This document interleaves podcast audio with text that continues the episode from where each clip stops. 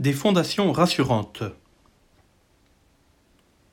Le premier discours de Jésus avait commencé avec les béatitudes. Il se termine par cette image des deux maisons.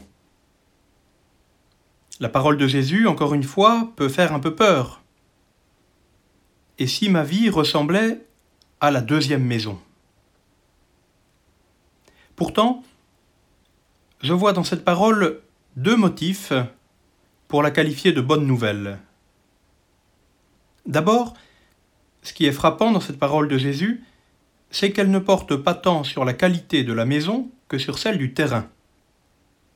Il n'est pas question ici de maisons bien construites et de maisons mal construites, comme dans l'histoire des trois petits cossons.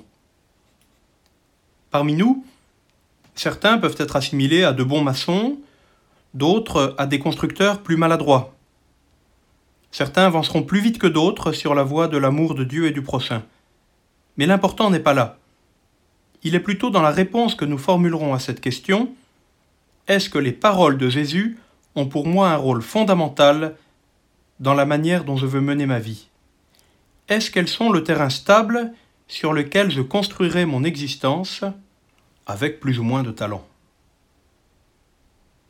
Deuxièmement, par cette image, Jésus rassure les disciples réunis autour de lui sur la montagne, mais aussi nous-mêmes. Sa parole est effectivement d'une solidité inébranlable. Les disciples peuvent avoir l'impression que leurs voisins, qui ont bâti sur un terrain fort différent, ont une maison aussi belle que la leur. Mais au jour dernier, seule celle des disciples résistera.